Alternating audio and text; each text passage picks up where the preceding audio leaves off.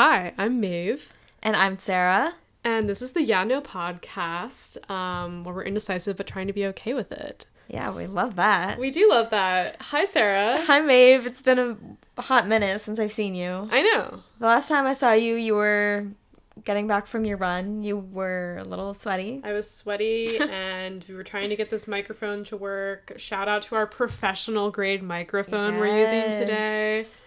Um, yeah, we're just kind of. I was. I did go for a run because I literally had sat in my room all day.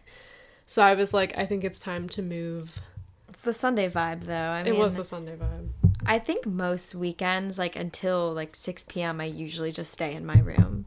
That's so scary. I know. It was giving me like quarantine over the summer energy, and I was feeling sad. So I was like. I think it's time to get the hell out of here. Yeah, that makes sense. What me and my roommate do, we turn off all we turn off all the lights and just turn on like our lamps. It's like we look like these little Like, why am I? Why? Why is the word that I'm thinking of hobbits? I'm thinking of cave animals. I don't hobbits are cave animals. Oh Controversial God. opinion, but hobbits are people too. So.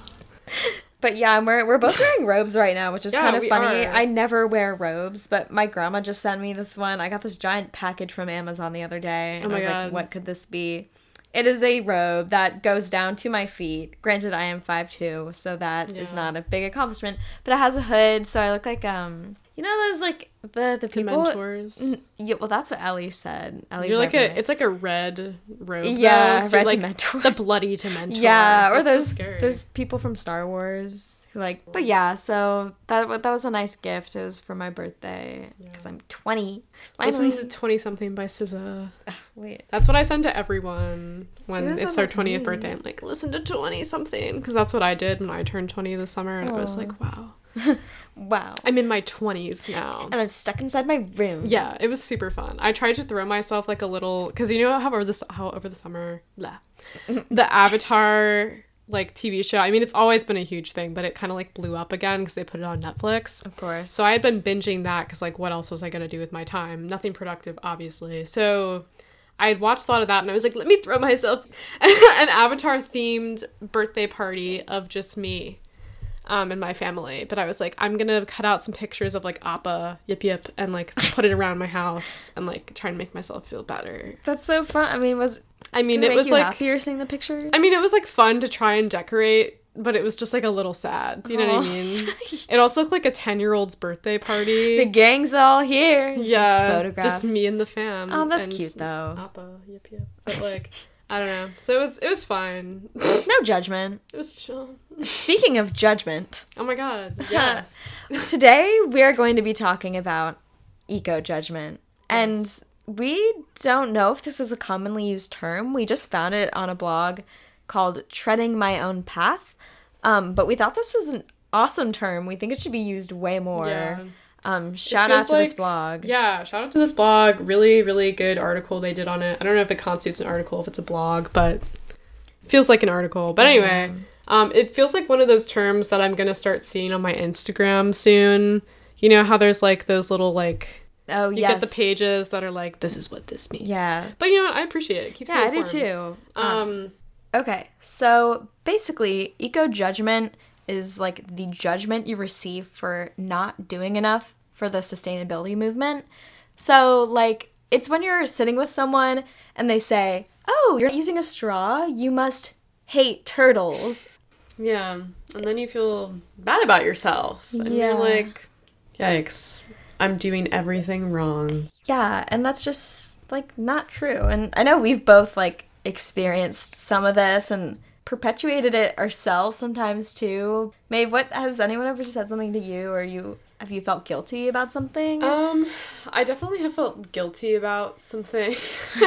but I think, I mean, I feel like the main one for me that I struggle with is that I'm not a vegetarian or vegan. And I Shame. maybe, maybe rightfully feel some pressure to be that. I, but I'm like, I'm really trying to like cut down on my meat consumption. I just know that it's like, especially for being vegan, it just takes like a lot of work and adjustment. Maybe that's a misconception, but I have felt slightly judged in some um, circles of, about not being at least vegetarian. Um, and it's like I get it, but I don't know. yeah. It's what like eco judgment is kind of just like it's like that hard feeling to define when it's like I don't know, like you're not woke enough type vibe. Yeah. But you still obviously care about the issue. Yeah, and it's it's But like as I don't know, I think that we've also have fallen into maybe probably guilting people about their like eco decisions as well at some point because I feel like anyone who's like aware of these issues probably has even accidentally. But I think it's like important to remember that like I think with communication generally like guilting people usually doesn't lead them to like changing their actions or behaviors and like a positive way and so i think finding finding a way to like talk about these things in a way that is not um filled with judgment Yeah, no, I like what you're saying too, because it's like you're just doing good things for the environment out of guilt. That in itself is not sustainable. You're not going to keep up with that yeah for your you probably life. won't actually enjoy like because the whole point of sustainability is being able to like yeah make it a sustainable thing throughout your life and like part of your livelihood um in a lot of different ways but like if you don't actually care I mean, it's good to like people make changes regardless, but like I feel I think it'll, it'll end up being less effective in the long term, you know. Yeah. And you won't want to actually learn more because you're just like, this is enough. Whatever. Yeah. You know. No, I totally agree. So, I guess going off of that, what are some ways maybe we can talk to our friends or our peers or even strangers maybe about ways they can be more sustainable without making it a judgment thing? Yeah. Well, I think like one way that I feel like I've heard just works generally when you're communicating about this, like, well, not just this sort of thing, but like lots of things, is like kind of acknowledging that we all make mistakes, or not even like mistakes, but like no one's perfect. So I feel like when you come into a conversation and you're like, yeah, I take long ass showers sometimes. Like, I'll be real, I do. I can occasionally take my like 30 minute shower, which is like bad for water use. And like, yeah, I'm not vegan or vegetarian. But like, this is one thing that I try to do, and like consuming less like brand new clothes. Like, I go thrifting a lot, like to f- like fully play into like my white girl, she goes thrifting stereotype. yeah, like I, I really like thrifting. I think it's cheaper and effective, and you get really nice stuff, and it's recycling, and also just trying to buy less generally. Um, but I think like coming into that conversation, like with like, hey, yeah, like I know it's really hard, and like also there are like some cost barriers to people too that like make some of like the sustainability things more complicated and hard to like implement all the time. But yeah, what about you? What do you? Definitely. Yeah, for me, I, I think a couple times I've been getting a meal with someone and I'll bring my reusable utensils, you know, and like several people have been like, "Oh my god, I'm so bad. I keep forgetting." Yeah, that And person is me usually, but Several people actually though, because most people like. I mean, it's just it's hard to remember them too. Like, Yeah. and also living in a dorm, you have to like clean it in your like sink that you do everything else in. Yeah, It's it's strange. just gross sometimes. Yeah, but um, I don't know. When people say that, I just be like, you know, it. I totally get it. I do. I'm not perfect either, but here's a tip for how I remember it. Yeah. Or like, I don't know when I'm eating like a plant-based meal and someone goes, "Oh, like, are you vegetarian or vegan?" I'm like, "Yeah, well, I'm, I'm doing my best," and it's actually not as hard as I thought it would be. It's Yeah. eating plant-based on campus is easier than you think. Uh, other people might disagree, but it is a little bit easier. We're also lucky because our we have pretty decent yeah yeah so, we yeah. do so we're, we're very lucky for that and again it's like recognizing there is like definitely a privilege aspect to it like yeah, no we can't all i mean this kind of goes back to like zero waste is kind of can be an expensive lifestyle depending on Yeah. how, how you um go about it but Well, and I think the other part of that is that it can't be portrayed as the only type of sustainable lifestyle. Yeah, Because I think oh, everybody's like, zero waste. I could never do that. And honestly, for a lot of people, that is pretty unfeasible. Mm-hmm. Um, and so they're like, I think it's sometimes like if we go with the whole all or nothing idea, that like keeps a lot of people out of even trying. Yeah. Because they'll be like, oh, I'm not even, no one's going to respect me for this anyway. So like, why bother? When it should be more of like a, you know, do what you can. And like, I know Sarah and I, we both definitely have a lot more to learn too. So we're by no means like full experts Yeah, on this. But like, I don't know. But like, yeah, like what Sarah was saying with like the whole like, um utensils thing like i still forget my utensils a lot and because of covid too i think a lot of single use plastic has become like the norm where it didn't used to be but i try to remember to like get my like actual plate yes. when i eat with you and like when i'm on my own. It's kind of a nice reminder. So i think like you also don't even know like how your like suggestions if done in a nice not um condescending way Yeah. can like positively affect people. Be like oh like maybe i could try and do this today or like remember little things Yeah, totally. And so I guess like ultimately what we're getting at is like if you're doing your best and recognizing the ways you can do better, I think that's enough. And I think like yeah, like what Maeve was saying, she tries to remember her plate. And for me, I try not to buy from fast fashion. Like that's I mean, that's another thing. It's like if you're like, oh, I'm kind of like tight of money right now, let me buy this like three dollar crop top from Shein for Yeah, and but- it's like occasionally like you know you shouldn't feel judged for that either but just try your best and again i'm fully you know guys there's this like secret world of thrifting where you can find so many nice things that are usually pretty cheap and like you know it's it's fun it's yeah, yeah, and be, like learning how to live a more sustainable lifestyle does open you up to so many just new experiences. I think that you wouldn't have like known about before. Um, I don't know, just wanting maybe you'll feel more encouraged to get in touch with nature. You'll start going hiking Yeah, more. that's what I was gonna Yes. say next. Ah, read my mind because I was like, yeah, I think I think something that really encourages me to like r- remember to like I don't know get my like fucking plate at the dining hall or whatever and stuff like that is like when I actually am able to spend some time in nature and it just kind of reminds me of like what you're working to not I don't know actively pollute as Yeah, much in your own personal life. Um, you know, I'm like, oh, I don't want to like kill that little squirrel Yeah. or whatever. like, I don't know. There or like, this is a beautiful place, and like, I don't want to like be actively contributing to its like demise. So like, Yeah, no, I. I I think that's a really great point. Like just like going on a fucking walk and being like, oh, this is actually like what I'm protecting. It's a good reminder of Yeah. what. I I mean, the whole movement can feel a little abstract sometimes when you're hearing like, oh, the um, we can't let climate change go past like two degrees Yeah. Celsius higher, like, or else the world is going to burn. Like it, you know, like Yeah. it, it is hard to picture because it's so extreme. Yeah. But I think if you can just think about it on the small scale, um, that's really really important. Yeah, and I think that kind of goes into the next point we wanted to talk about, which is like so there's like the individual changes we can make in our daily lives that are still really like valid and important and like doing the best you can and like trying to actively educate yourself. Like I know I've been so reluctant to watch like Food Inc. and like so I know there that's probably like now an old That's- version of that type of movie, but like there are a lot of really great um, movies that will probably make me hate myself for eating meat because I do love animals. Watch that movie like, though. It's it I changed know. my life. Yeah, so that's where I'm like, I did have to read um the Omnivore's Dilemma in like seventh grade. Oh, I And remember hearing whi- about that. For like a solid month, I was like, I'm not eating meat anymore, and then I kind of like let it drift away because I stopped educating myself. And again, Ah, it's like everybody, the key. everybody do your thing, but also like, yeah, I, I kind of do need to like keep up on like. You know, just being more aware of where my food comes from, and like, even if that means that it's like, oh, I maybe don't fully become like vegan or whatever, like, you know, I can be more thoughtful about how I consume like meat and that sort of thing. You know? yeah yeah no totally um yeah so i mean doing things on the individual scale is great and all and totally encouraged because if we each individually do something good for the environment collectively we can make a huge movement and that's honestly what's been happening i feel like in the last like decade is everyone individually is becoming more educated and we're creating this mass awareness and movement and we're pressuring our lawmakers um, to make change. And I think it's important to remember that even though individually we can make a big difference, like if we eat a hamburger or we take that really long shower, we're we're not the only ones like doing something wrong. And like I mean ultimately it's what our government decides to do and like the s- systematic and Yeah. business changes that are being made on the larger scale that are ultimately going to make a difference. Yeah, because it's like I'm a big believer that, especially in how um, gridlocked and partisan like the whole debate over like climate change has unfortunately become.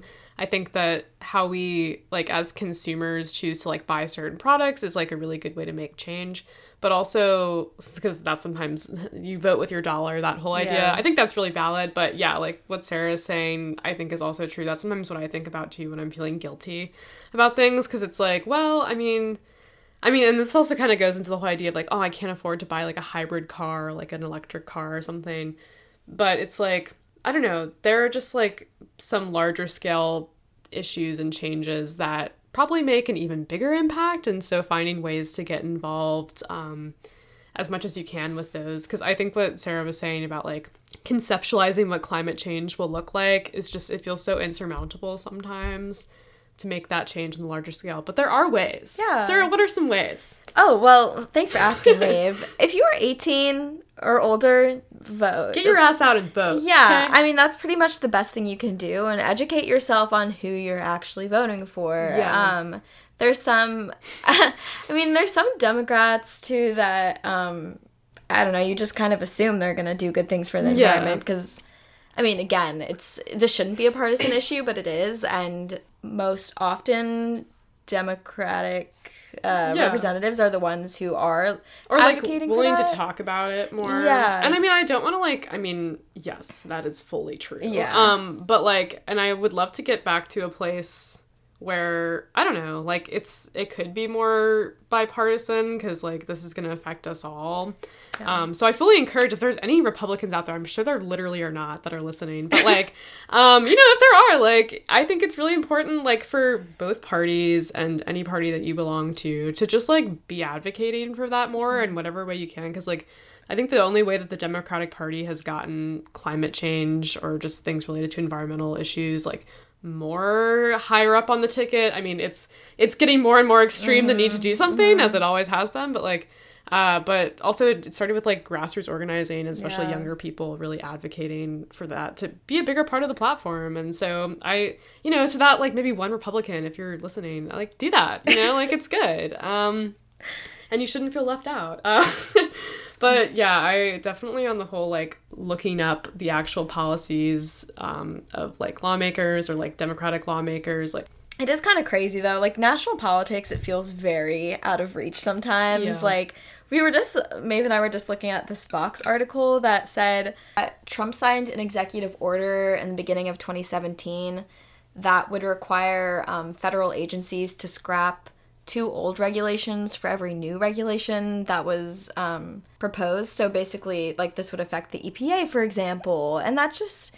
that's crazy. And as you know, young people and or just like really pretty much all residents of the United States, like that feels so out of like our hands. So it's important to remember there are ways we can influence things on a large scale, but through our individual action. So we're gonna call this the medium scale of involvement in the environmental movement. Yes. Um, Maeve, can you like kind of elaborate on this? Yeah. this is? So we know about kind of the individual things we can change or try to change, do our best to change um, in our in, like individual daily lives, and then there's also like this whole national um, and international take on the environmental movement.